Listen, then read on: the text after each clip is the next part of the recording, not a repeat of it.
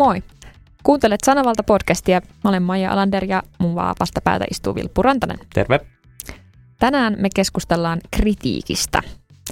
Meillä on vieraana Maaria Ylikangas. Hän on kriitikko, toimittaja, kritiikin tutkija ja nuori Voimalehden entinen päätoimittaja, joka toimii tällä hetkellä Suomen arvostelijain liiton kolmivuotisen Kritiikki näkyy hankkeen koordinaattorina.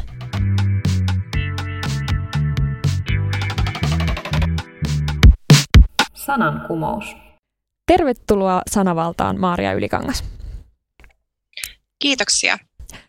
Me haluttiin kutsua sut meidän kanssa keskustelemaan kritiikin tekstilajin nykyisyydestä ja tulevaisuudesta tässä meidän ajassa, kun some pauhaa ja rääkyy ja toisaalta kukoistaa ja mielipiteitä ei ehkä ole enemmän kuin aikaisemmin, mutta ainakin ne pääsee paremmin näkyviin.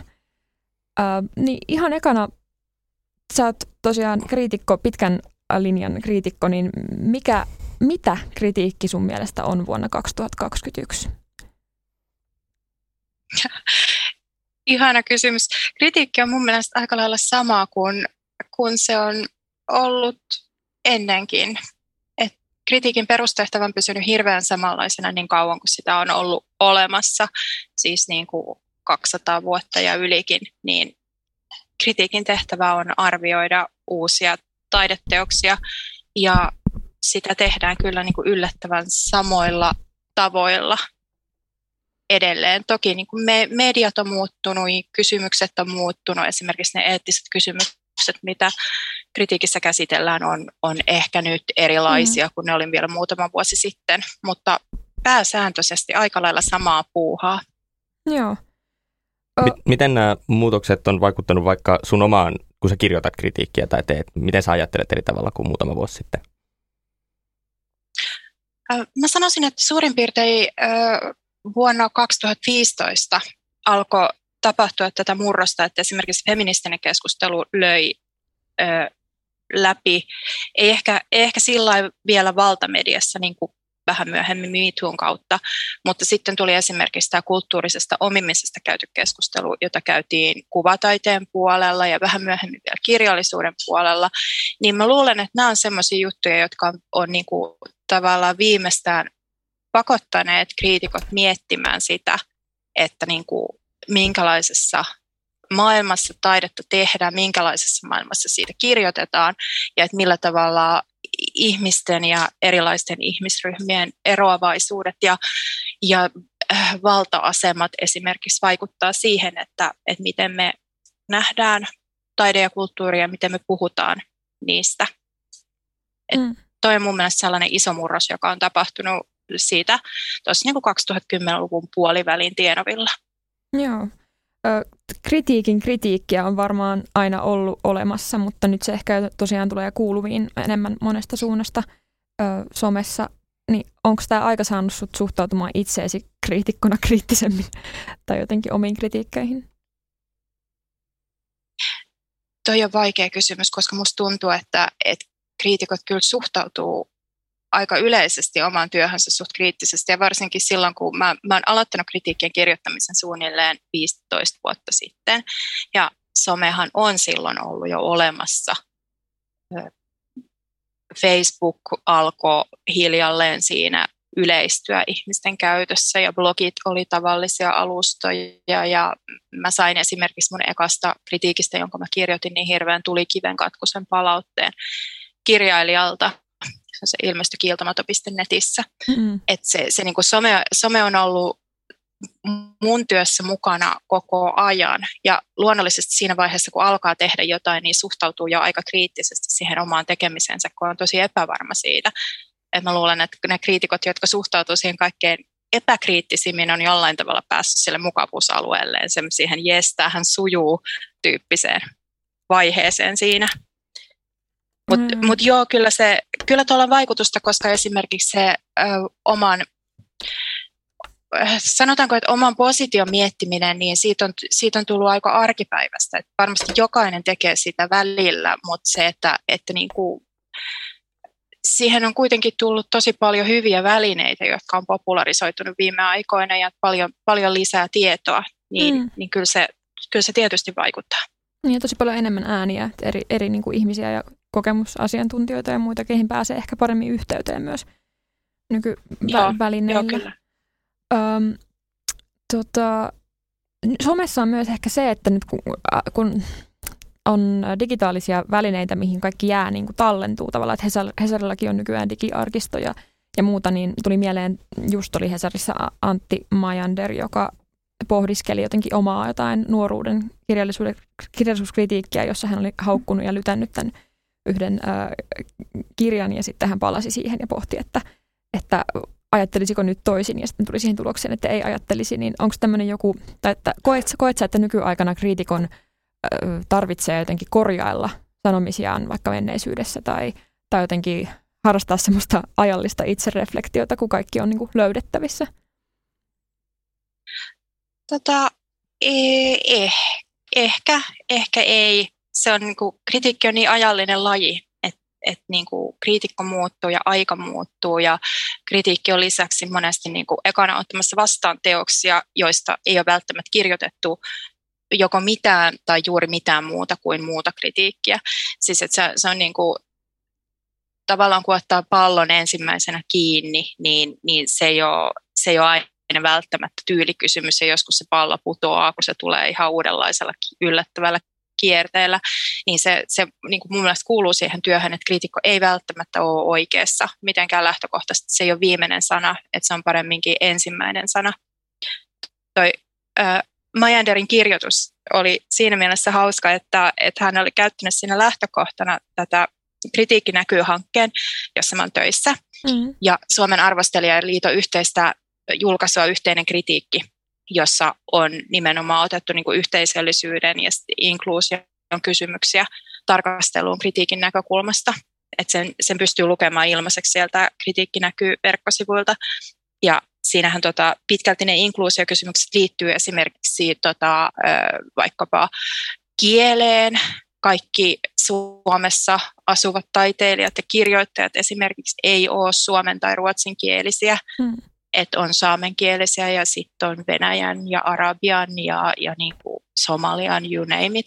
Hmm. Ja sitten, sitten myös tota, esimerkiksi selkokieleen tai sitten vammaisten mahdollisuuksiin sekä tehdä kritiikkiä että ottaa sitä vastaan.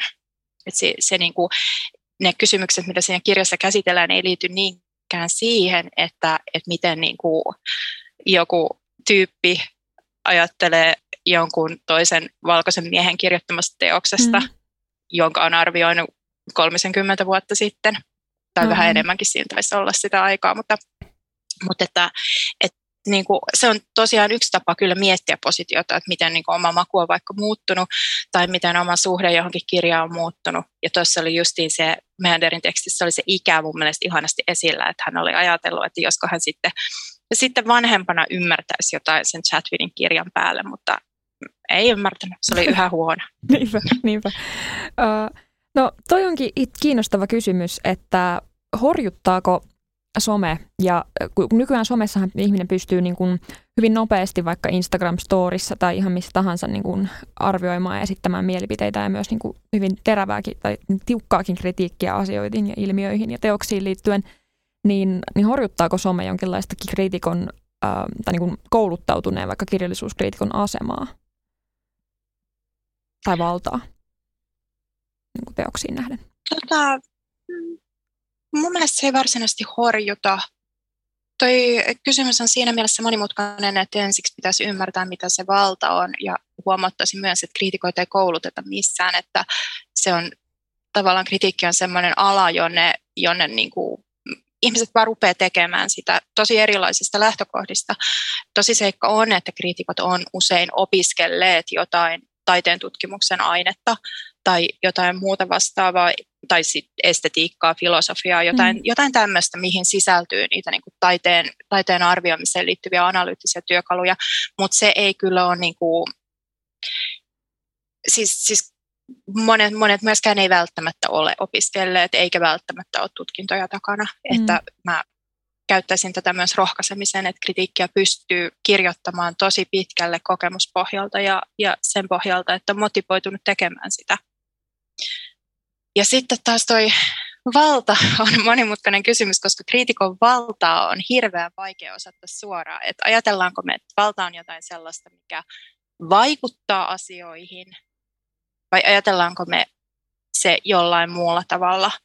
Mun mielestä kritiikillä on edelleen siellä, missä sitä julkaistaan, aika paljon valtaa määritellä sitä, miten jotain asiaa katsotaan julkisuudessa, että minkälaista julkisuutta joku teos saa. Ja sitten taas somen vaikutus on monimutkaisempi, että jos, jos kuvitellaan, että mä en vaikka seuraa Instagramia ollenkaan ja sitten mä kirjoitan kritiikkiä, josta tulee kiistaa Instagramissa, niin eihän mä tiedä sitä, mm. ellei joku kerro mulle, että täällä niin. tapahtuu niin. tämmöistä. Ja sitten toisaalta taas some on oikeastaan rakennettu aika paljon siihen, että se edellyttää semmoista reaktiivisuutta kaikilta. Ja sitten siinä käy vähän semmoinen, että kaikki olettaa, että kyllähän sun pitää olla Instagramissa. Ja jos et se ilmesty Instagramiin paikalle, niin voi tulla semmoinen fiilis, että sä välttelet sitä keskustelua tai että sä et suostu kohtaamaan sellaista kritiikkiä, joka sun, suhun ihmisenä kohdistuu. Mm, tai et heti ilmesty niin, tai 247. Niin et, et, et usein, usein niin kuin, vaikka on nähty paljon kohuja, jotka lähtee liikkeelle vaikka siitä, että ei ole heti oltu oikaisemassa jotain väärinkäsitystä tai ei ole heti tultu sinne paikalle ja pystytty olemaan. Tai sitten ihan yksinkertaisesti jollakin ei välttämättä ole sellaista someyleisöä kuin toisilla. Mm, mä, mä jäin miettimään vähän sitä niin kuin itsensä kehittämiskonseptia tai niin kuin sitä, että pystyy ajallisesti huomioimaan sen, että millainen on ollut ennen.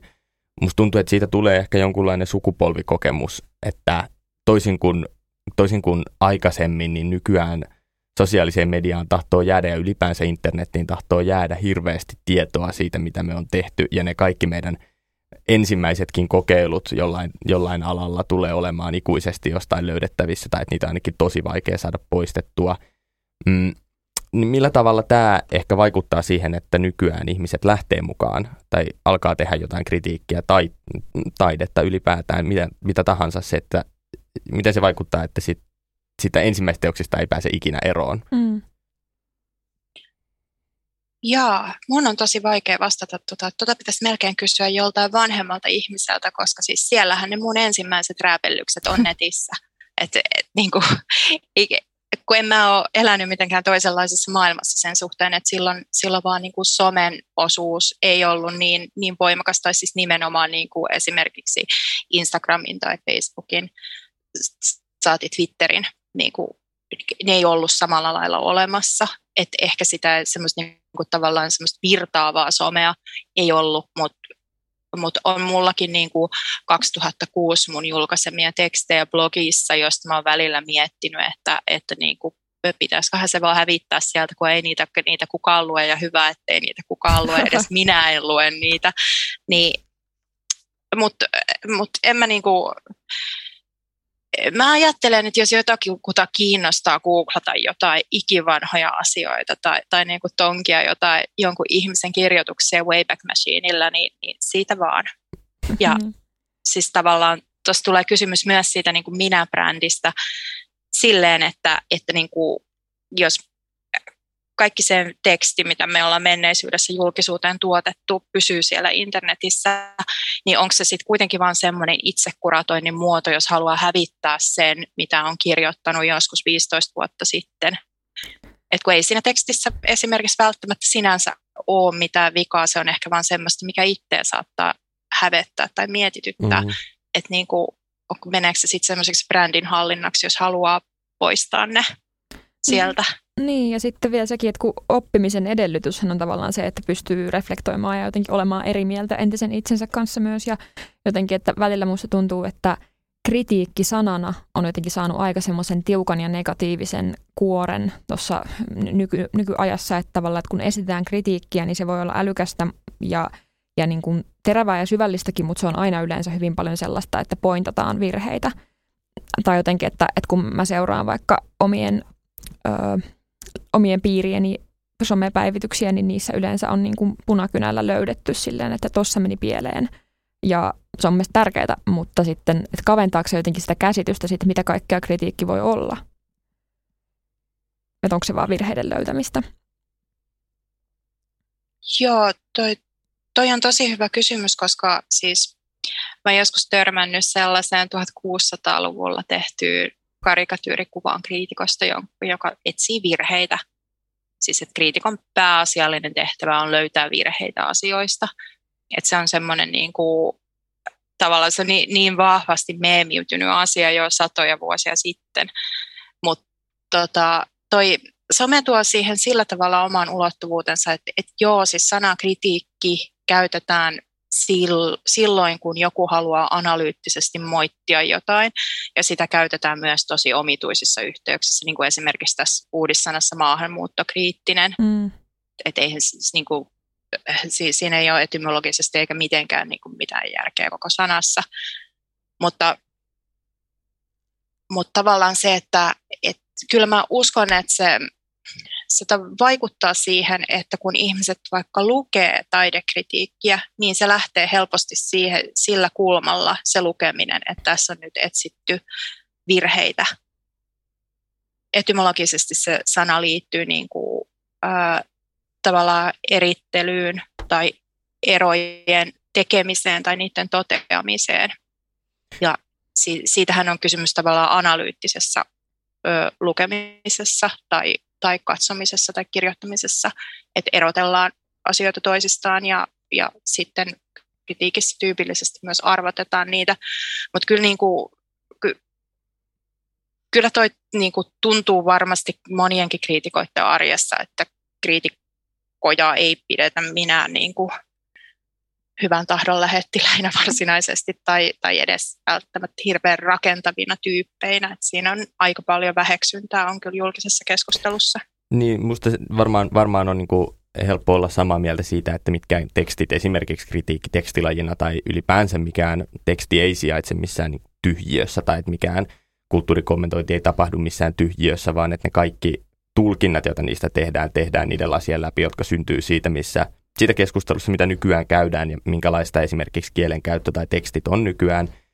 Ja koska ihmiset on kovin tottuneita kaikkeen sosiaalisen median viestintään ja se on tullut varmasti joillekin sukupolville ihan alusta alkaen tutuksi, että on olemassa tämmöinen asia kuin sosiaalinen media ja siellä on tämänlaisia viestejä ja niitä pitää tulkita tällä tavalla, niin se vaikuttaa siihen, miten me tulkitaan myös kaikkea, mikä ei välttämättä ole siellä sosiaalisessa mediassa ja sitten tämä näkyy ehkä – laajemminkin journalismissa kuin vain kritiikissä, joka kuitenkin on aika usein käsittääkseni ja lo- loogisesti jonkinlaisen instituution julkaisemana journalismia, että, että tulkitaan myös sellaista en, niin kuin en, entisen maailman viestintää tämän nykyisen maailman someviestinnän kautta ja kohdistetaan siihen tavallaan samanlaista kritiikkiä kuin mitä voi johonkin keskusteluun, jonka on nähnyt Instagramissa kohdistaa.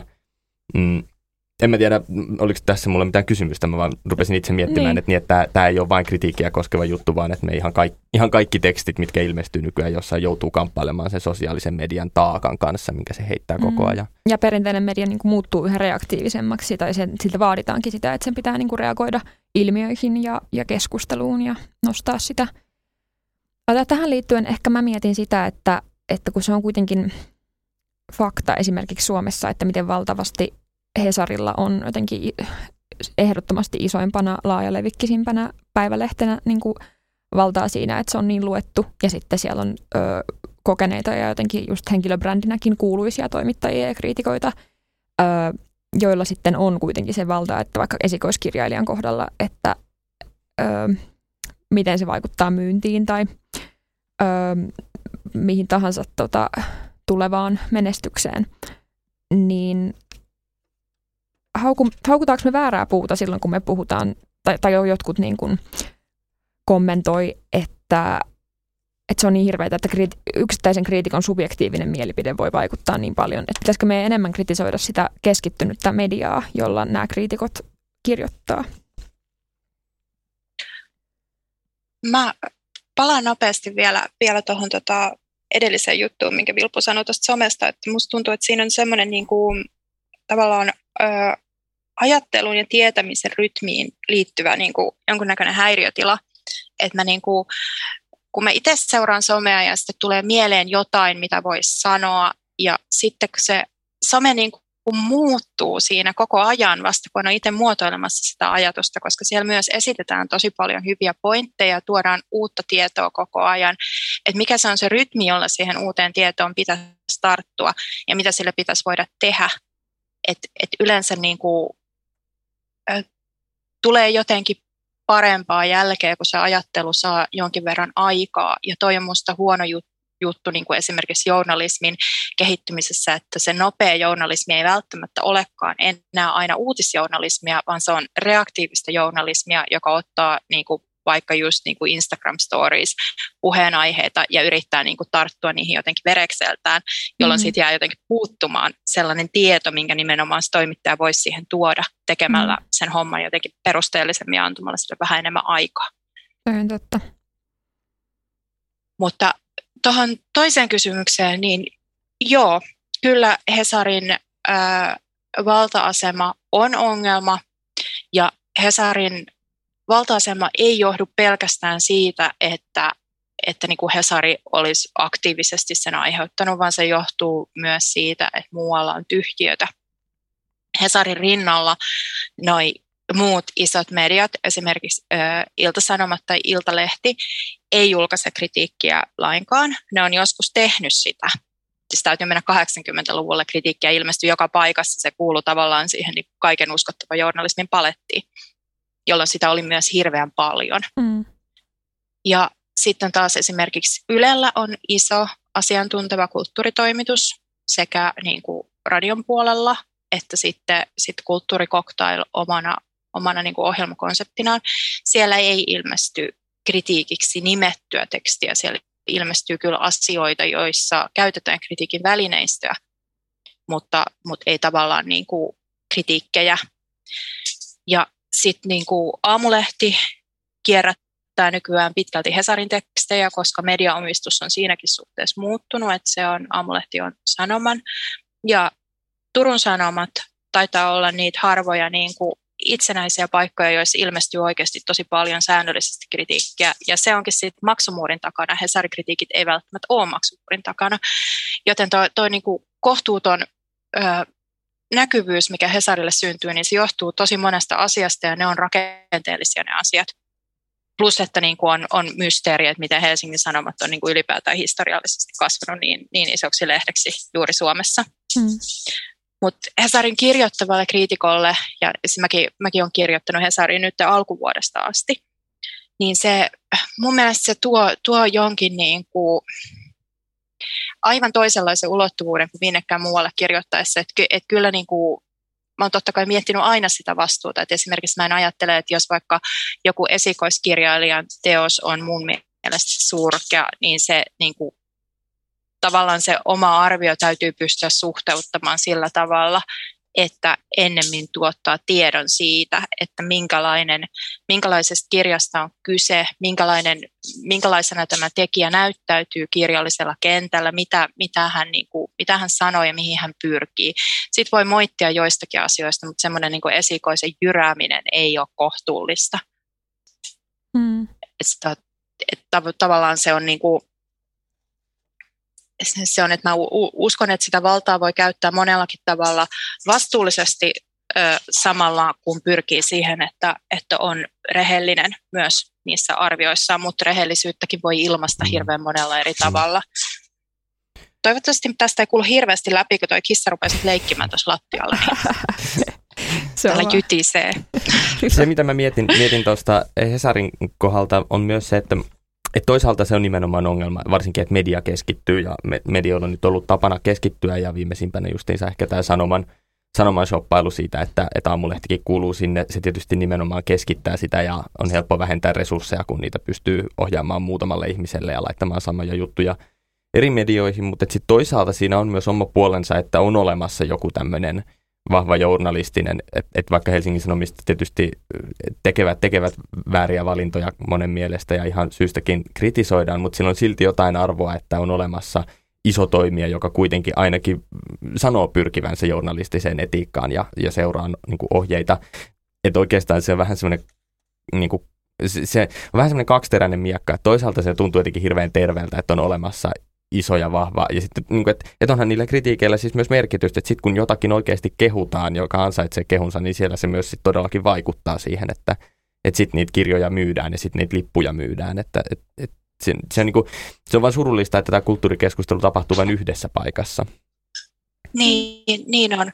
Ja, ja siis toki sitä tapahtuu monessa paikassa, mutta että, että mitenkään hirveän vaikeaa on niin kuin, tavoittaa näkyvyyttä niille muille paikoille, mm. että, että niitä lukijoita tulisi. Et että esimerkiksi jos kirjallisuutta ajatellaan, niin, niin tota, kirjablogeissa ja sitten kirjagramissa Instagramin puolella tapahtuu tosi paljon nimenomaan sellaista keskustelua ja arvottamista, joka ohjailee niitä, niitä myyntivirtoja ja joka ohjailee sitä, että minkälaisesta kirjallisuudesta ihmiset on kulloinkin kiinnostuneet. Mutta toki ne niin kuin, trendit näkyy sitten vastaavasti Hesarissa ja mikä sitten niin kuin on kritiikin rooli siinä kulttuuritoimituksen kokonaisuudessa – esimerkiksi kirjailijoiden näkyvyyden kannalta, niin se on tavallaan niin kuin hyvä kysymys, että, että mä luulen, että niin kuin iso haastattelu Hesarissa saattaa kuitenkin loppujen lopuksi tuoda enemmän näkyvyyttä kuin, kuin sitten se kritiikki, jonka näkyvyysarvoa en vähättele ollenkaan, mutta se on ehkä tekstilajina sitten, sitten niin toisenlainen. Se ei ole ehkä yhtä, yhtä helppo tavallaan kuin joku henkilöhaastattelu. Mm. Ja, mm. ja tähän se, niin kuin, joo, jos mä jatkan jatka vielä jatka. ajatusta, niin tuossa on myös se, että, että niin kuin, joo, sellaisia tapauksia on, jolloin esimerkiksi kovin haukuttu näytelmä menettää lipputulot sen takia, että, että tota Hesarin kriitikko on kirjoittanut sit todella tylysti, mutta se ei ole niin yksioikosta, että, että niin kuin negatiivinen kritiikki myös herättää huomioita ja mielenkiintoa. että mä luulen, että semmoinen niin mitään sanomattoman nihkeä kritiikki liikuttaa ihmisiä kaikkein vähiten. Että jos kriitikko on taas sit kovin tyly ja ankara, niin ihmiset asettuu aika helposti taiteilijan puolelle sellaisessa tilanteessa. Mm, ja sitten tulee näitä ikiaikaisia esimerkkejä, niin kuin haukutut seitsemän veljestä, joista sitten tulikin.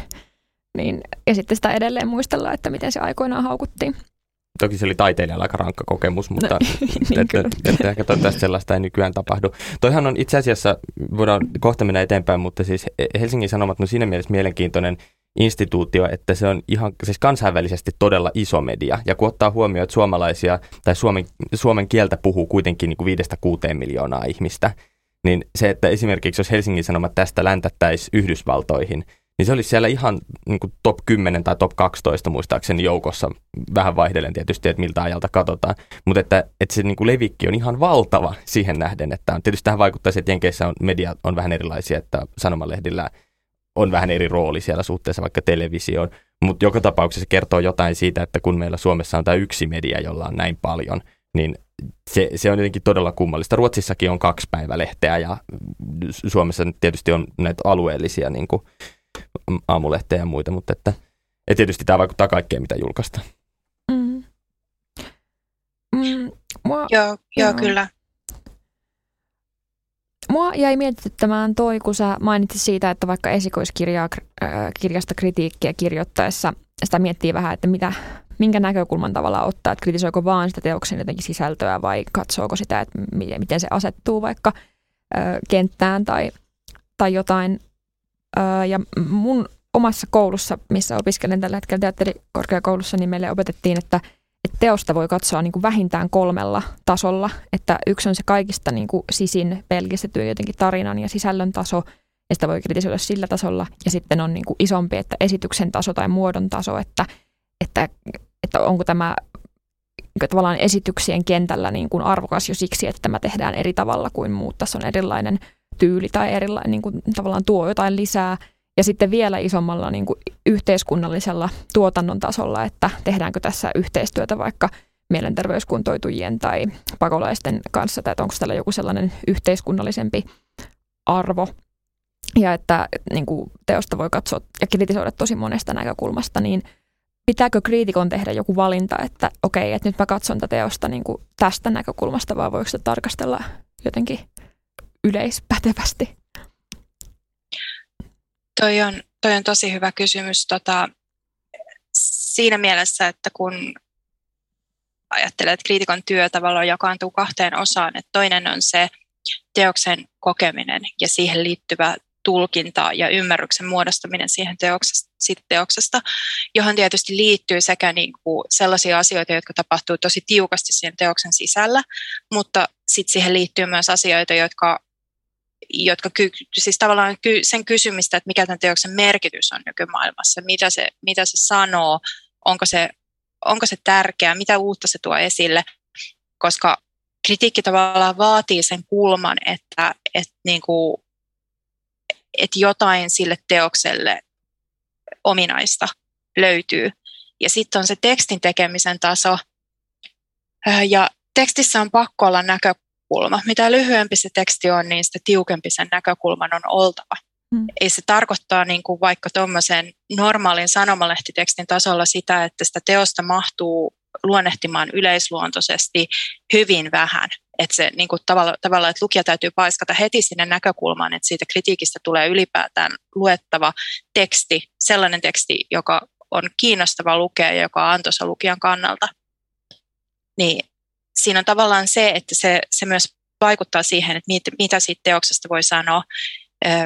Mä itse ajattelen kritiikin niin kuin puheenvuorona hyvin tietoisena siitä, että niitä puheenvuoroja yksittäisistä teoksista pitäisi olla paljon enemmän, mutta se on kuitenkin vain se, mitä mä pystyn siinä kehyksessä tekemään. Että ei, ei siinä oikein voi tehdä sen enempää. Ja sitten taas, että miten se näkökulma valikoituu, niin se riippuu ihan todella monesta asiasta. Että se on, jos arvostellaan niin kuin vaikka ää, jonkun uuden näytelmän kantaesitystä, niin se on ihan eri asia kuin arvostella jonkun klassikkonäytelmän remakeä, että arvostelija on nähnyt eri versioita Hamletista ties kuinka paljon ja sitten tulee uusi versio, hmm. jota arvioidaan ihan eri tavalla kuin vaikka, vaikka niin kuin uutta, uuteen tekstiin pohjautuvaa ohjausta. Jep. Ja niin kuin eri, eri taiteen lajeja arvioidaan eri tavalla, että siinä on niin kuin siinä on tavallaan niin kuin tosi, tosi valtava semmoinen niin kuin vaihtoehtojen rykelmä, mikä syntyy siinä kritiikin tekstilajin sisällä. Jep, ja sitten vielä varmasti kriitikon oma jotenkin henkilöhistoria ja erityisosaamisalueet ja jotenkin näkökulmat siihen liittyen. Joo, kyllä, että se niin kuin, kriitikoissa on monesti erityisesti se niin kuin, oma, oma tapa kokea taidetta ja puhua siitä julkisesti, että ne on niin kuin, ne on tavallaan ne asiat, mitä kriitikko pystyy tuomaan siihen asiaan. Niin, ja sittenhän Et monesti musiikkikriitikoissa ainakin on huomannut sen, että, että ihmiset katsoo, että, aha, että nyt on tullut onniselta arvio tai nyt on tullut tuolta arvio, että me luen sen, kun oma makuni on jotenkin samantyyppinen tai että jotenkin osaa ottaa sen myös huomioon. Joo, kyllä. Ja, ja kyllä niin kuin, toi varsinkin varsinkin silloin aikaisemmin, kun oli tuommoisia niin, niin sanottuja kriitikkopersoonia, se on semmoinen niin traditio, mihin Oskari Onninenkin mun mielestä vähän asettuu, mm. niin ihmiset tunsi ne Jukka Kajavansa. Ja vaikka lukija olisi tiennyt, että mä oon nyt tosi eri mieltä Jukka Kajavan kanssa ihan kaikesta, niin sitten niitä kritiikkejä saatettiin silti lukea ihan vaan uteliaisuutta sitä kohtaa, että mitä se sanoo, tai sitten, että, että jos se sanoo sen tyylikkäästi tai hauskasti. että kritiikki voi olla myös niin itsessään viihdettä. Mm. Onko tämä, niin nyt ehkä palaa taas vähän siihen sosiaaliseen mediaan, mutta onko tämä niin vaikuttanut näiden tämmöisten mainittujen kriitikkopersonien syntyyn, tämä nykyaikainen mediamaailma? Toisaalta siihen vaikuttaa varmaan myös se, että, että näiden medioiden resurssit, mitä voidaan käyttää siihen, että laitetaan joku tyyppi pyörimään siellä teatterissa todella paljon ja tekemään todella paljon sitä. Tämä voisi kuvitella vähentävän näitä niitä kriitikkopersonia, mutta onko sitten toisaalta some lisännyt niitä? Mikä se niin kuin summa, lopputulos on? Mä luulen, että tuollaisia koko kansan kriitikkopersoonia on aika vähän. Että äh, varmasti niin kuin internetin ja sosiaalisen median rooli siinä, että, että julkisuus on jollain tavalla fragmentoitunut, että, että kaikki ei lue enää samoja sisältöjä, niin on vaikuttanut myös siihen, että, että sellaisia niin kuin koko kansan tuntemia just Jukka Kajavan tai Seppo Heikin heimon kaltaisia kriitikkopersoonia ei oikeastaan ole. Että se kaikki, niin kuin, kaikki tapahtuu ö, ehkä semmoisissa niin pienemmissä, pienemmissä lokeroissa, mutta mä luulen, että kritiikin tai kritikoiden asenne ylipäätään siihen niin kuin henkilö julkisuuteen, niin se on ollut, ollut varmasti esimerkiksi just näiden Kajavoitten ja Heikin heimojen jälkeen jollain tavalla traumaattinen, niin siihen ei ole myöskään niin kuin kentällä pyritty siihen, että kriitikoista syntyisi jonkinnäköisiä henkilöbrändejä, mikä tavallaan on hieman ristiriitaista, koska kriitikon työssä just se niin kuin oma, oma persona, niin kuin tavallaan se oma tapa kokea asioita ja oma tapa ilmaista niitä on kuitenkin tosi keskeisiä, että ilman sitä, sitä persoonallista panosta niihin teksteihin, niin, niin eihän niitä kukaan lukisi. Ei siinä lajissa ei olisi mitään järkeä, se on kuitenkin niin kuin, paitsi että se on esteettistä journalismia, niin se on myös mielipidejournalismia. Mm. Mm. Mun tulee mieleen tuosta minän korostumisesta jotenkin tässä ajassa jotenkin haluaisin välttää sanan identiteettipolitiikka käyttöä, koska se on jotenkin niin latautunut ja jotenkin en ole ihan vielä muodostanut mielipidettäni sanan käyttämisestä, mutta öm, että jos no, tulee mieleen räikeimpänä esimerkkinä niin kuin tämä Bidenin virkaanastyöisissä esiintynyt Amanda Gorman ja hänen runojensa ö, kääntäminen ja sitten kun siitä nousi kohuja eri puolilla ö, maailmaa, että kuka saa kääntää niin kuin näitä tekstejä. Ja sitten vaikka jälleen viittaan Antti Majanderiin ja Saara Turusen 2015 esikoiskirjan Rakkauden hirviö arvosteluun, josta Saara Turunen sitten kirjoitti sen toisen kirjansa, sen sivuhenkilön tästä jotenkin murskaavasta arviosta. Ja sitten kun siitä nousi paljon kritiikkiä, että Antti Majander jotenkin keski-ikäisenä miehenä arvioi nuoren naisen esikoiskirjan jotenkin etäältä lyttyyn, niin onko tämä kysymys jotenkin nykyään isommin esillä, että kuka tai mistä henkilön positiosta käsin saa arvioida tai kritisoida minkälaista taidetta? On. Toi, toi kysymys on valtavasti esillä ja varsinkin nuoremmat kriitikot miettii tota asiaa todella paljon. Yksi elementti kirjallisuuden puolella on myös tämä niin kuin koko Hubaran käynnistämä keskustelu vuonna 2016. Sitten Laura, Laura Lindstedin Oneiron romaanin ennen kaikkea siitä juutalaishahmosta, joka siinä oli, niin ky- kyllä ne niin kuin, tuollaiset keskustelut on haastanut mun mielestä tosi paljon niitä kriitikoiden positioita. Tavallaan ehkä toi Majanderiin kohdistunut feministinen kritiikki on siinä mielessä helppoa, että, että niin kuin, kun naiset vaikka onkin, onkin niin kuin historiallisesti marginalisoitu ryhmä ja on edelleen monessa mielessä, niin on kuitenkin valtavan iso ryhmä. Eli kysymys ei ole niin kuin vähemmistöpositiosta, vaan se niin kuin naisen positio on tietyllä tavalla kulttuurisesti helpompi löytää, koska, koska se on kuitenkin niin, niin laaja ja mielettömän iso se ryhmä, jo, johon niin kuin kohdistuu samantyyppisiä kulttuurisia oletuksia ja rajoituksia ja asioita. Mutta sitten taas esimerkiksi toi niin kuin,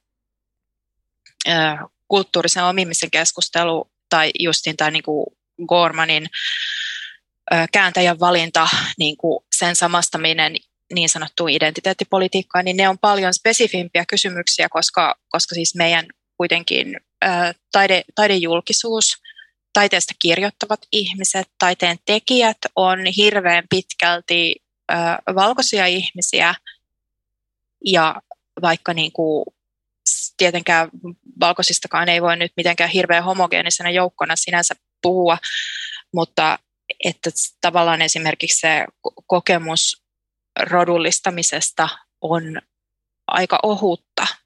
Ja kuitenkin niin kuin rasismi on Suomessa arkipäivää ja niin kuin, täällä siis Suomessakin asuu hirveän paljon ihmisiä, jotka on, on, on rodullistettuja tai sitten on niin kuin eri alkuperäistä kuin kuin, niin kuin, tai monen tyyppisistä eri alkuperistä, että, että on, on niin kuin, ö, maahanmuuttajien lapsia ja on sitten noita, noita tota, sitten on myös romaanit ja, saamelaiset ja tämmöiset ryhmät, niin mä luulen, että ehkä, ehkä näiden niin kuin, ö, olemassaolo on pakko nykyään niin noterata jollain tavalla, ettei, ettei mm. vaan voi olettaa, että kaikki on jollain tavalla samanlaisia kuin minä ja että siihen, että miten niin kuin vähemmistöryhmistä pystyy vaikka nousemaan, nousemaan niin kuin taiteilijaksi ja julkisuuteen ja miten pystyy puhumaan siitä positiosta käsin, niin sitä ei voi enää pitää kauhean itsestään selvänä, mikä mm. sitten aiheuttaa sen, että myös sitä omaa positiota on pakko miettiä jotenkin. Ja joillakin se niin kuin tavallaan voi johtaa siihen, että ei halua enää kirjoittaa vaikka semmoisista teoksista, joissa se oma positio ei jotenkin näy että mikä liittyy tavallaan vaikka siihen tähän Kooman keskusteluun sillä tavalla, että pitäisikö Koomanin runojen kääntäjän olla ihminen, jolla ei ole vaikka niin kuin kokemusta rodullistettuna ihmisenä tai joka ei, ei ole niin kuin naisoletettu. Mm. Että nämä, nämä, on, nämä, on, nämä on vähän vaikeita kysymyksiä, koska sitten taas taiteissa vahva tendenssi on myös se, että, että niin kuin taide oikeasti luo meille ymmärrystä siitä, minkälaista on olla toisenlainen ihminen toisenlaisessa ajassa tai paikassa tai asemassa. Mm. Että tavallaan niin kuin, mä en myöskään usko siihen, että kannattaa kategorisesti kieltäytyä vaikka kirjoittamasta rodullistettujen ihmisten töistä, jos on itse valkoinen, ja jättää sitä julkisuutta tavallaan rodullistettujen itsensä harteille, koska koska niin kuin se ei ole myöskään rakenteellisesti reilu ele. Ei, ja sitten tässä justiinsa törmätään mun mielestä ehkä siihen, siihen että niin kuin millä ehdoilla ja mistä, mi, niin kuin millä ehdoilla näitä tota, tätä niin kuin kritiikkiäkin uudistetaan tai ylipäänsä millä tavalla tätä keskustelua ja hahmotusta siitä, että mikä on oma positio uudistetaan. Se on aika tyypillinen kritiikki, mikä tähän kritiikkiin kohdistuu, että kun se on niin amerikkalaista. Ja siinä kohtaa täytyy ehkä sanoa myös, että kyllähän se on monessa tapauksessa esimerkiksi näiden sosiaalisten medioiden kautta hyvin Amerikasta tuotua esimerkiksi keskustelu, ja varmasti näkyy eniten esimerkiksi näissä, näiden runojen kääntämisessä, että et, et millä tavalla se amerikkalainen kustantamo tai, tai agentti, joka sitä levittää sitten Eurooppaan, niin millä tavalla se viestii vaikka kustantamoiden kanssa ja miten se vaikuttaa. Mutta sitten taas toisaalta musta unohdetaan usein myös se, että jälkää ymmärtäkö väärin, mutta että, että Suomi ei ole tai Eurooppa ei ole Amerikka. Että vaikka meillä on oma rasistinen historiamme, me olemme niin kuin, ole, kolonialismi ja kaikki muu on aivan niin kuin nykypäivää Euroopassa, mutta se kulttuurin miljö on kuitenkin erilainen, mikä täällä on. Ja esimerkiksi just tässä törmätään siihen, että, että meidän tässä mediaympäristössä mua vähän pelottaa se, että jos ihmiset rupeaa pelkäämään vaikka tiettyjen aiheiden kritisoimista, tai siis kritisoimisella tarkoitan että ehkä kritiikkiä enemmän, niin kuin tässä tämmöisessä tekstilajissa, koska se johtaa taas siihen, että, että se voi johtaa siihen, että näkyvyys, näkyvyys katoaa joiltain teoksilta kokonaan, koska niihin ei uskalleta kajota. Ja sitten jos sanotaan vaikka näiden runojen suhteen, että kyllähän nyt varmasti pitäisi löytyä joku ihminen, jolla on suhde esimerkiksi afroamerikkalaiseen historiaan tai orjuuden historiaan ja siihen sortoon, mitä Amerikassa tapahtuu, ja pystyisi kääntämään sen suomeksi, niin tämähän on ihan varmasti totta. Totta kai meillä on ihmisiä, jotka osaa näitä, varsinkin ne on vielä englanninkielisiä, niin se ei ole niin erikoista. Mutta sitten taas, onko se sille runollekaan reilua, että sille mm, pitäisi valita, niin kun, tai se, se niin kuin kaiken tämmöisen kuitenkin joutuu tasapainottelemaan sen kanssa, että pitää myös luottaa siihen, että on taito siihen, siihen taidelajiin itseensä. Että sitten kun mennään pienempiin ja pienempiin kielialueisiin, niin se puoli, joka niistä ammattilaisista voidaan valita, muuttuu aina pienemmäksi. Niin sitten tavallaan tämä vähän kuin suomen kielenkin pienuuden takia huolettaa mua, että pystytäänkö me edelleen tulevaisuudessa nauttimaan kulttuurituotteista ja nostamaan niitä esille sillä tavalla kuin aikaisemmin. Hmm. Toivottavasti pystytään. Mä luulen, että tämä liittyy myös ehkä siihen keskustelun balanssiin, että tämä on nyt tämmöinen tämmöinen aaltoliike, jossa jos ihmiset syystäkin kyseenalaistaa sitä, että, että kuka, voi, kuka voi tehdä mitäkin mistäkin positiosta, mutta, mutta niin kuin isossa kuvassa niin kuin toi on just niin kuin sä sanot, että meidän pitäisi tavallaan tunnistaa ehkä paremmin se, että, että meidän tilanne, tilanteen kontekstina Eurooppa on, on ihan todella paljon luontevampi kuin Amerikka, Amerikassa on todella erilainen niin kuin siirtolaisuuden historia, kulttuurihistoria ja niin kuin eri kulttuurien kohtaamisen historia ja tavallaan se kehikko, jonka Amerikka sille luo, on todella erilainen kuin mitä tapahtuu Euroopassa tai eurooppalaisissa kansallisvaltioissa tai Euroopan unionin kehyksessä. Ja siinä, niin kuin, siinä poliittisessa traditiossa, joka Euroopassa on vallinnut. Et ne, on, ne on hirveän toisenlaisia. Ja meillä on myös Euroopalla on myös, myös Aasian ja Afrikan kanssa ihan erilainen maantieteellinen läheisyys kuin mitä Yhdysvalloilla on. Et, et niin kuin mä itse toivoisin, että näitä näkökulmia tulisi keskustelussa tosi paljon enemmän esille, mutta tähän voi ehkä liittyä sekin asia, mistä on viime aikoina puhuttu, että kun kaikki osaa englantia, että mm. et sieltä niin kuin englanninkielisiä lähteitä pystytään lukemaan, amerikkalaiset lähteet leviää tosi hyvin, mutta sitten taas niin kuin, äh, ranskaksi, saksaksi, espanjaksi, italiaksi, kreikaksi lukevia on tosi paljon vähemmän. Mm. Ja ne ei sit samalla tavalla sitten leviä se tuore ajattelu noista meille läheisimmistä maista. Niin ja sama tietysti käy myös sille, mitä suomalaiset tekee. Et eihän kukaan muu maailmalla meitä kuuntele, jos, jos me teemme jonkun suomenkielisen innovaation tai haluamme jollain tavalla, tai tulee vaikka kulttuurituote, niin se vieminen on aina sen käännöksen takana. Mutta, Joo, niin on. Mm, se, mikä musta myös on Euroopan ja, Euroopan ja Amerikan välinen ero, ja mikä voi tapahtua, jos me liikaa tartutaan siihen amerikkalaiseen tapaan hahmottaa vaikka rasismia, tai että me puhutaan usein esimerkiksi valkoisuudesta, mikä on Amerikassa paljon relevantimpi kuin taas Euroopassa esimerkiksi vähemmistöt usein perustuu vaikka kieleen ja ulkoisesti ihmisestä ei välttämättä pysty millään tavalla erottelemaan, että mikä hänen kielensä on ja Eurooppa on kielellisesti todella moni, monipuolinen paikka. Ei niin, että Yhdysvallat olisi, mutta se on kuitenkin erilainen tässä suhteessa, että siellä taas ne etniset erot on eri asia kuin kielierot, että kuitenkin sitä englantia puhuvat hyvin, hyvin isot osat siitä maasta. Toki sekin nyt vähenee koko ajan, Espanja voittaa, mutta et, et sitten taas meiltä jää, voi jäädä myös jotain huomaamatta, jos me liikaa tartutaan siihen amerikkalaiseen tapaan hahmottaa, mm. koska Euroopassa ne vähemmistöt on kielivähemmistöjä, ja sitten käy just niin, että me ei ymmärretä ollenkaan, kun joku jossain kielessä ollaan jotain mieltä, mutta sitä ei kukaan vaikka käännä. Mm. Joo, joo, kyllä, ja Euro- Euroopassa on se, se niinku kulttuurinen vaihtelu on, on muutenkin erilaista ja esimerkiksi sitten, sitten tota, vaikkapa ihan uskonnon rooli Euroopassa on toisenlainen niin kuin varsinkin traditionaalisemmissa kulttuureissa. Et, et niin kuin nämä, nämä on sellaisia kysymyksiä, joista toivoisi jotenkin enemmän keskustelua. Ja sitten kun sitten on esimerkiksi Suomen, Suomen osuutta kolonialismissa, niin sitä on ihan aiheellisesti purettukin.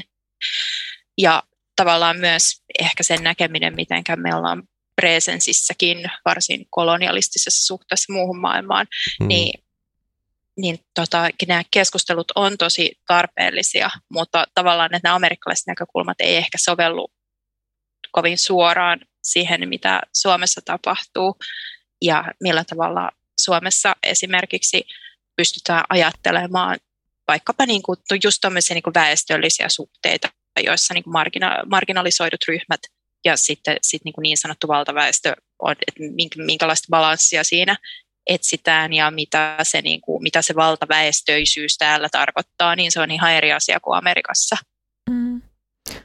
Ja mä mietin, että jos tästä keskustelusta niin kuin positiivista ö, haluaa löytää, niin sit mun mielestä ainakin se, että valtapositio valtapositiosta on karissu neutraalius tai joku semmoinen, että, että tuntuu, että enää ei oikein voi puhua jostain vain taiteesta tai että joku, jo, jonkun äm, valkoisen mieshenkilön tekemä taide ei ole niin kuin enää joku semmoinen taiteen oletusasetus. Ja sitten muu taide on niin kuin jotain outsider-taidetta tai että, että kaikki taide kytkeytyy niin kuin yhteiskunnallisiin suhteisiin ja aikaan ja, ja niin kuin kaikkia voi tarkastella niin kuin monipuolisemmin nykyään. Ehkä. Joo, kyllä. Ja mun mielestä yksi olennaisimpia juttuja, mitä taidekeskustelussa tässä on niin kuin tavallaan syntynyt, että kun, kun meillä on silloinkin, kun mä vaikka opiskelin kirjallisuutta siinä tota 90-luvun lopusta lähtien, niin se tavallaan mikä nähtiin traditiona, niin se oli oli niin kuin aika kapeeta, että se perustuu sille niin kuin eurooppalaiselle valkoiselle modernismille ja siihen tulee sitten mukaan amerikkalaista postmodernismia. Ja niin kuin suurin osa kanonisoiduista kirjoista on äijien kirjoittamia, että tämmöinen niin kuin, tavallaan suorastaan vähän karikatyyrimäinen käsitys siitä, että mikä on traditio, ja sitten tavallaan mitään muuta ei edes ole, vaikka Euroopassa on, Eurooppa on täynnä erilaisia kirjallisia traditioita, samoin muu maailma on täynnä erilaisia kirjallisia traditioita. Jokaisen niin kuin, Amerikan sisään mahtuu monia erilaisia kirjallisia traditioita. Et yksi juttu, mikä tässä Gooman ö, käännösasiassa oli esillä, oli just se, että kuka tuntee sitä spoken wordin tradi- traditiota, mm. mm. joka on erilainen kuin vaikkapa eurooppalaisen modernistisen runouden traditio. Että et niinku tavallaan se, se, että me pystytään nykyään ehkä paremmin näkemään ja myöntämään, että muut ihmiset, jotka tekee asioita näissä muissa traditioissa, ei olekaan yksinkertaisesti tyhmiä ja sivistymättömiä, vaan heidän sivistyksensä on toisenlainen. Jep. Niin se, se on, sillä pääsee jo aika pitkälle. Niin se on varmaan myös semmoinen niin kuin kriitikon ammattitaidon ydintä olisi se tunnistaa se, että okei, että missä kohtaa menevät minun tietämykseni rajat tai minun ymmärrykseni rajat, että helposti voi tulla tuhottua jotain sillä ajatuksella, että tämä ei ole hyvä, mutta sitä ei ymmärräkään, mutta sitten pitäisi enemmän, se ei ole pelkästään sitä oma valta-aseman tiedostamista, vaan ihan puhtaasti semmoisen omien käden taitojen, kun sitä tekstiä hioo, niin tiedostamista. Mm. Ö, vielä tähän liittyen mua kiinnostaa, kun nykyään paljon on kritisoitu juuri menneisyyden jotain merkkiteoksia tai, tai suurmiesten teoksia tai jotain muita patsaita ö, jalustoiltaan ihan aiheellisesti katsoen vaikka ö, jonkun klassikon niin kuin kolonialistista otetta tai ö, katsetta, mitä niissä on. Ja sitten mä huomaan, että se tuntuu olemaan vähän vallitseva lukutapa tällä hetkellä, että tavallaan juurikin pointata sitä, että, että tässäkin juhlitussa klassikossa on kuitenkin näitä ja näitä ongelmallisuuksia. Niin Image-lehden esseessään Silvia Hosseini esseessään omasta katseesta juuri kritisoi ö, Anu Silverberin Sinut on nähty kokoelman ö, voimakasta mieskatse, naiskatse ö, asettelua. Täällä Laura Mulvin 70-luvun naismieskatse tai male gaze-termi. Ö, ja sitten puhui, että pitäisikö ennemminkin puhua niin kuin alistavasta katseesta tai kunnioittavasta katseesta sen sijaan, että, että kytketään niitä niihin sukupuoliin ja että ö, voiko olla, että jos katsomme vaikka ö, The Wolf of the Wall Street-elokuvaa pelkästään naisen esineellistämisen kautta tai jotenkin feministisen lukutavan värittäminä, niin sitten tulemme tai ohitamme siinä sitten kaikki muut mahdolliset lukutavat ja mahdolliset ö, ansiot siinä elokuvassa. Esimerkiksi ö, Silverberg oli jotenkin mm, kuvaillut tätä elokuvan päänaishahmoa, vaan jotenkin todella, mä en suoraa sitaattia siitä, mutta jotenkin silleen, ö, jotenkin ärsyttäväksi bimboksi, mm, että se on kuvattu sen elokuvassa vai ärsyttäväksi bimboksi, ja sitten Silvia Hosseini oli että kirjoittanut, että mm, niin, että se, se, se on niin kaventava tapa katsoa sitä, että hänen mielestä se roolisuoritus oli hieno ja niin kuin moniulotteinen. Että kun, sitä katsotaan vaan tämmöisen feministisen kritiikin kautta, niin sitten se nähdään niin kuin, uh, turhan kapeasti. Niin t- tota, pitkän puheenvuoron tarkoituksena oli siis ehkä kysyä sitä, että voiko joku tiukka, vaikka antikolonialistinen tai feministinen lukutapa niin kuin kaventaa sitä, mitä kaikkea sitä teoksesta voisi löytää. Ky- kyllä, siis lähtökohtaisesti tiukka, tiukka lukutapa kaventaa sitä aina.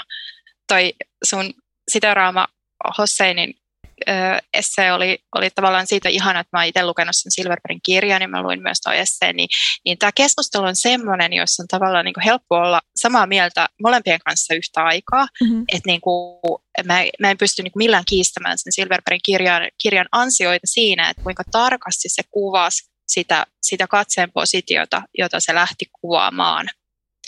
Ja sehän on tavallaan samalla myös tiukan rajauksen takia se analyysi menettää just tuommoisia asioita. Ja Silvia Hosseini puhui sitten tavallaan myös sen monitulkintaisuuden puolesta.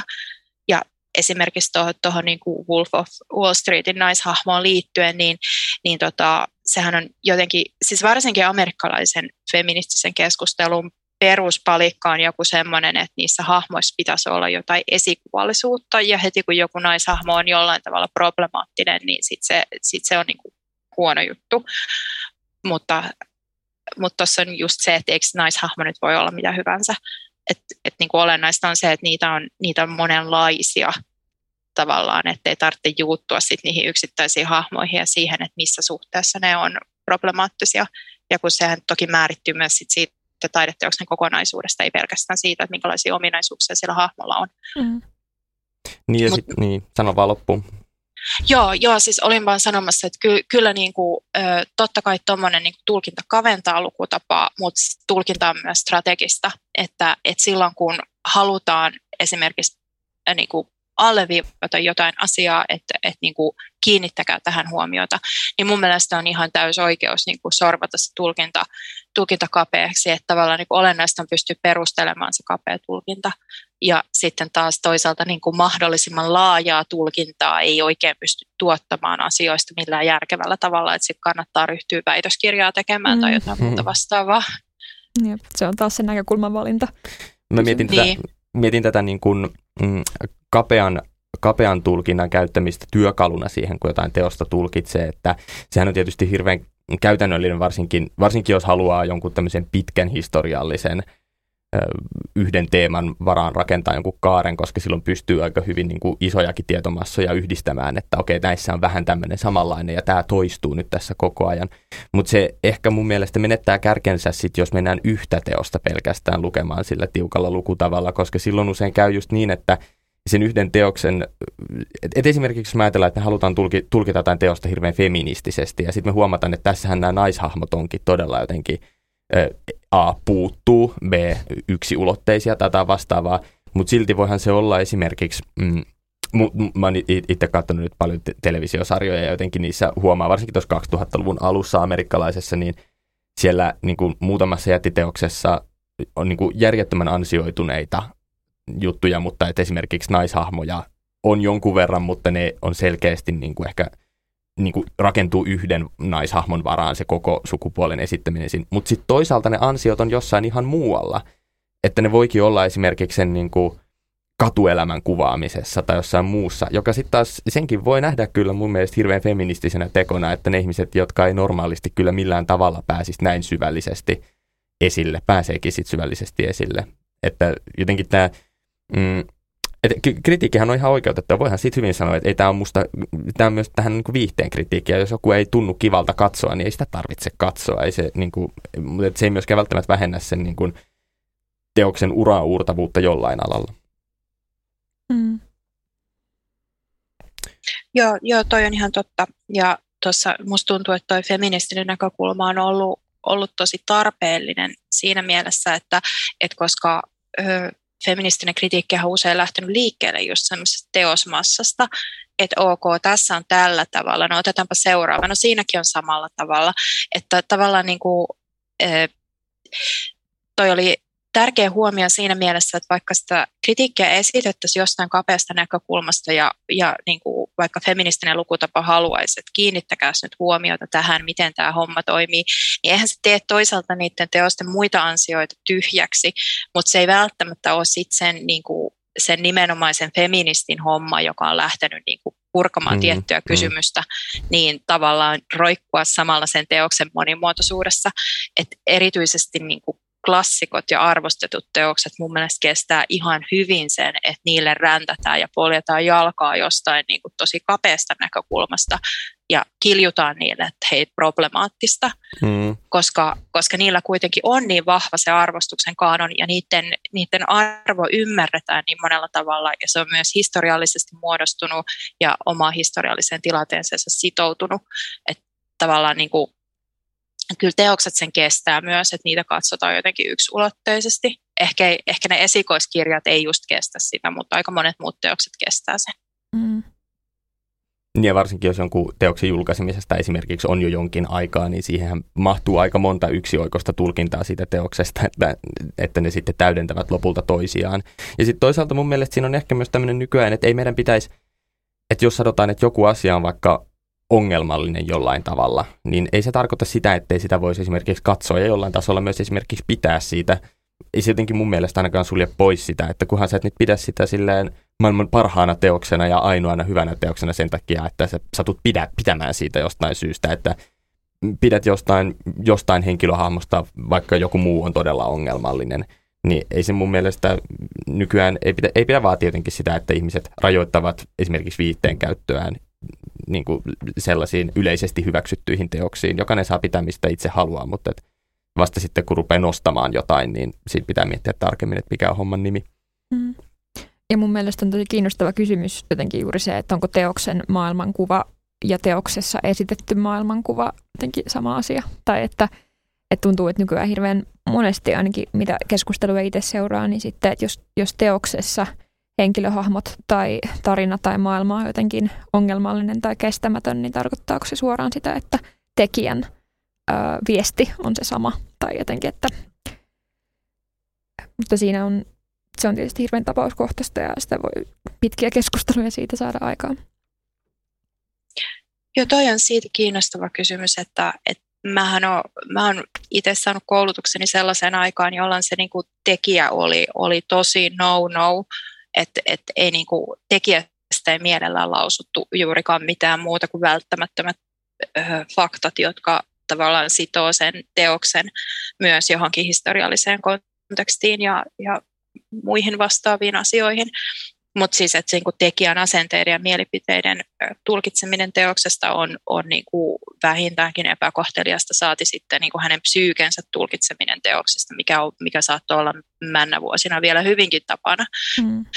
Niin jotenkin mä toivoisin, että si, siihen niinku, tavallaan että taideteoksille annettaisiin tilaa olla, mitä ne on, koska ne on yleensä aika, ne, ne on vähän monimutkaisempia, kun ne ei ole väitteitä maailmasta. Ne saattaa tehdä monenlaisia väitteitä maailmasta, mutta taideteos sinänsä ei ole mikään niin kuin argumentti. Että et jos niin kuin ajatellaan, että taiteilija haluaa argumentoida jonkun puolesta, niin hänkin osaa varmaan kirjoittaa mielipidekirjoituksen tai pamfletin tai, tai kertoa oman mielipiteensä jossain muussa yhteydessä. Mutta että et, en mä usko, että juuri kukaan tekijä tähtää niin yksi oikosten teosten tekemiseen, että ne omat mielipiteet esimerkiksi sieltä sitten jotenkin välittys, vaan että se teos on jotain, jotain muuta. Ja vähän niin kuin proosafiktio synnyttää oman maailmansa lukijoille, niin mä luulen kyllä, että, että niin kuin totta kai niin kuin tekijäarvot ja asenteet näkyy varmasti monella tavalla siellä, mutta tulkinnat on sellaisia, jotka saattaa, saattaa myös niin kuin tulkita niitä arvoja ja asenteita tosi eri tavoin että niin kuin,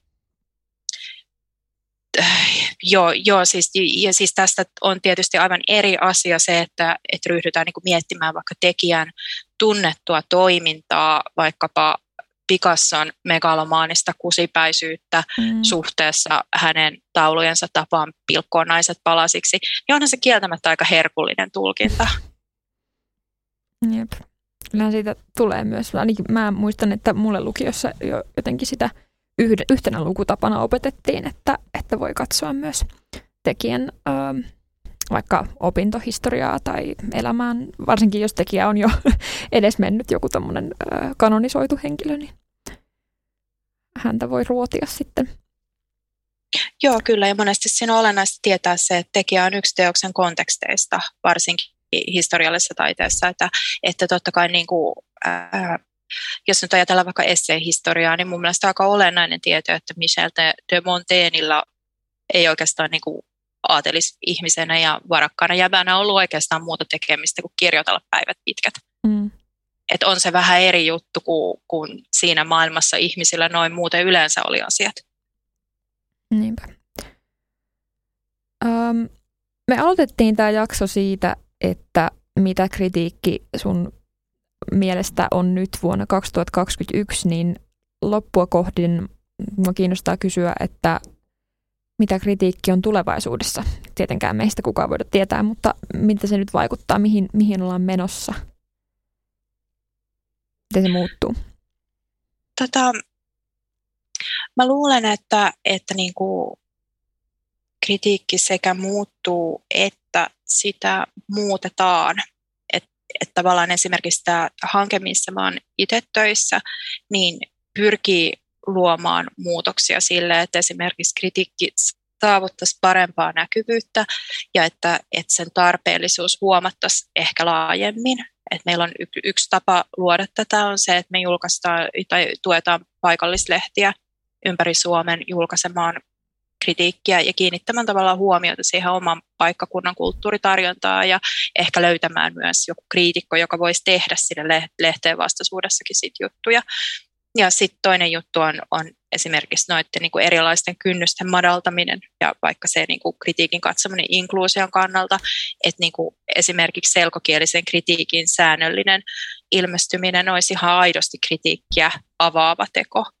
Ja lisäksi lisäksi esimerkiksi noin, no, toi on nyt jonkun verran muuttunutkin, että, että tässä alkuvuodesta alkoi No niin niminen taidemedia julkaistu mm. juttuja englanniksi. Ja Suomessa on kuitenkin iso, iso taideyleisö, joka ei pysty lukemaan suomeksi tai ruotsiksi ilmestyvää kritiikkiä. Mm.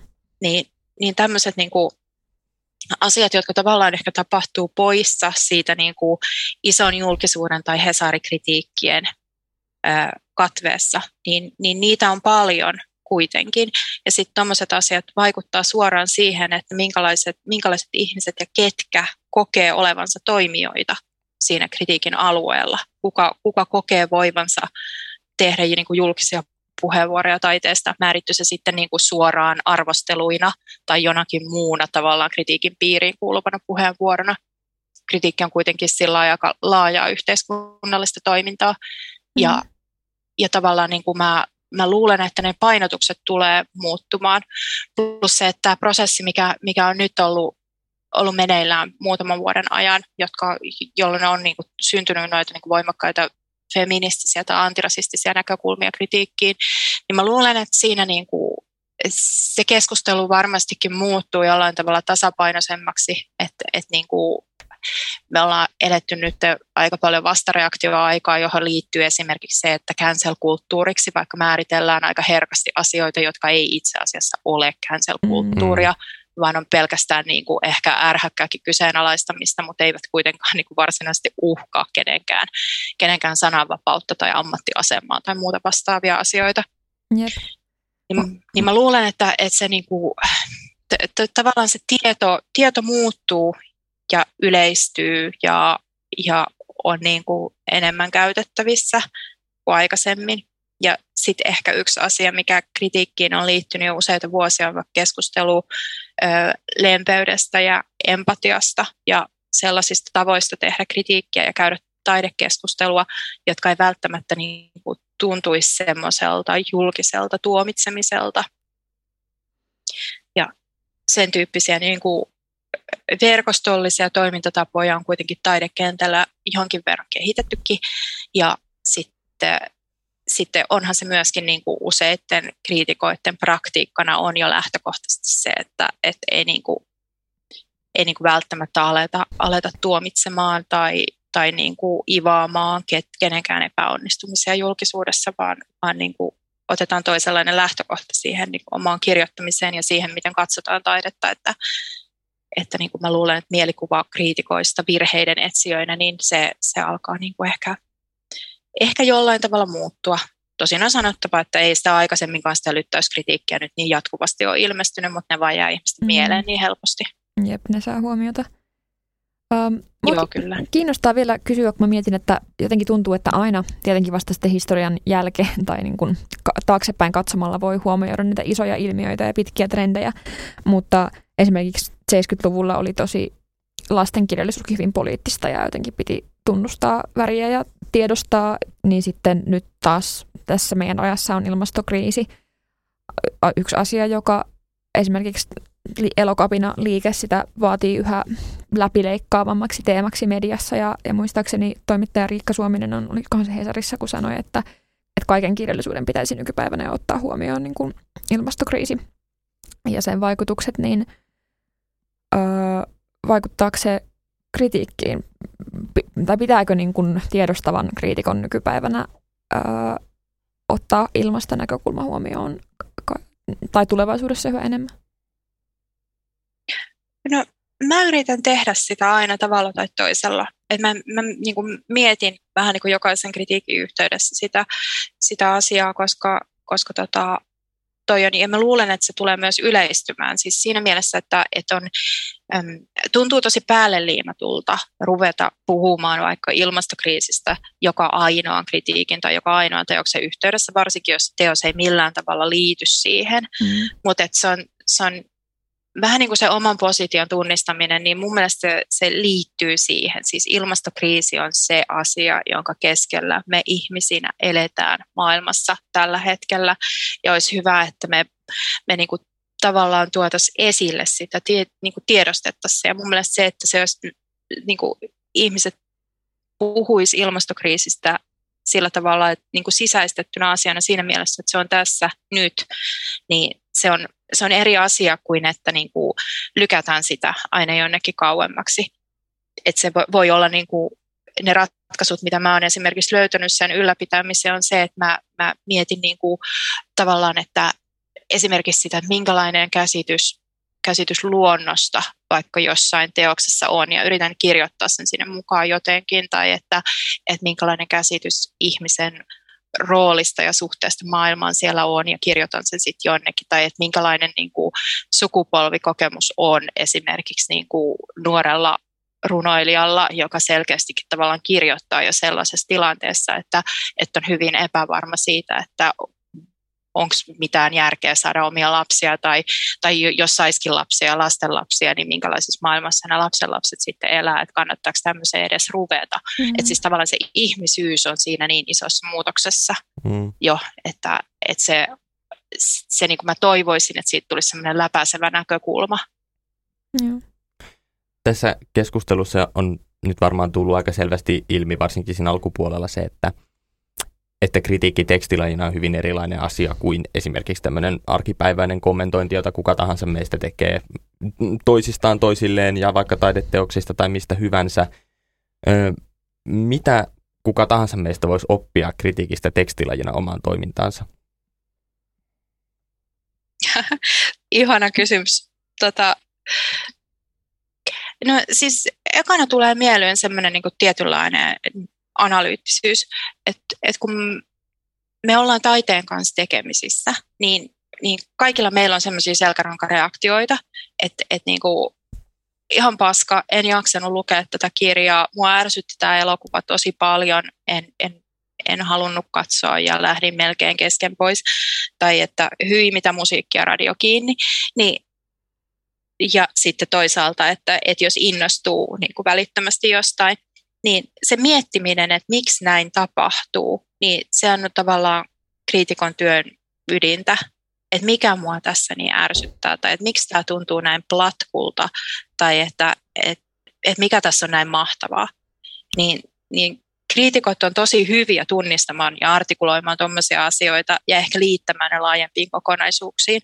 Se on tavallaan subjektiivista, mutta sitten siinä säilyy semmoinen niin kuin jaettavuus, että, että pystyy niin kuin jakamaan sen kokemuksen muiden kanssa ja perustelemaan sen.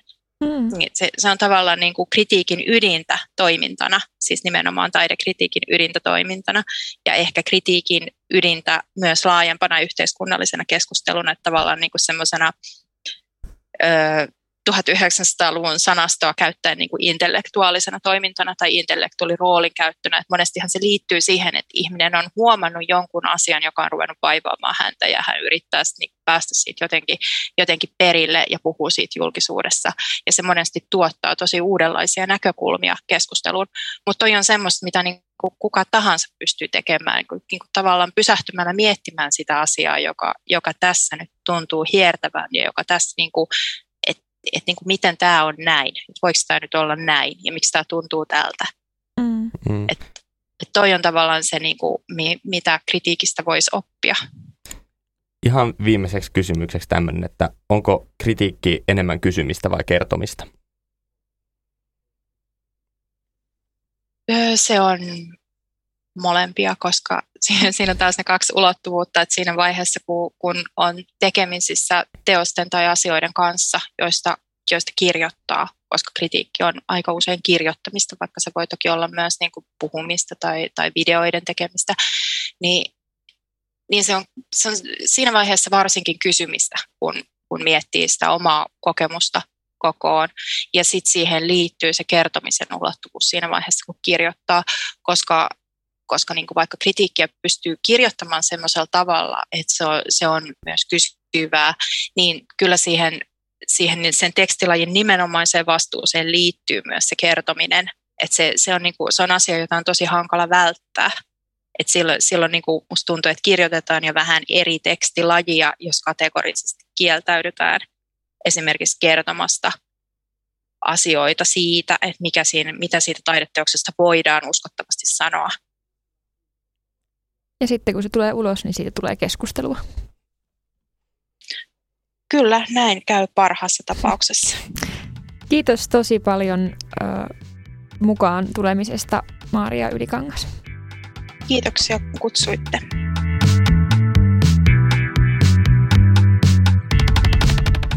Tässä oli tämänkertainen jakso. Kiitos Maija Alander. Kiitos. Minä olen Vilppu Rantanen ja ensi jaksoon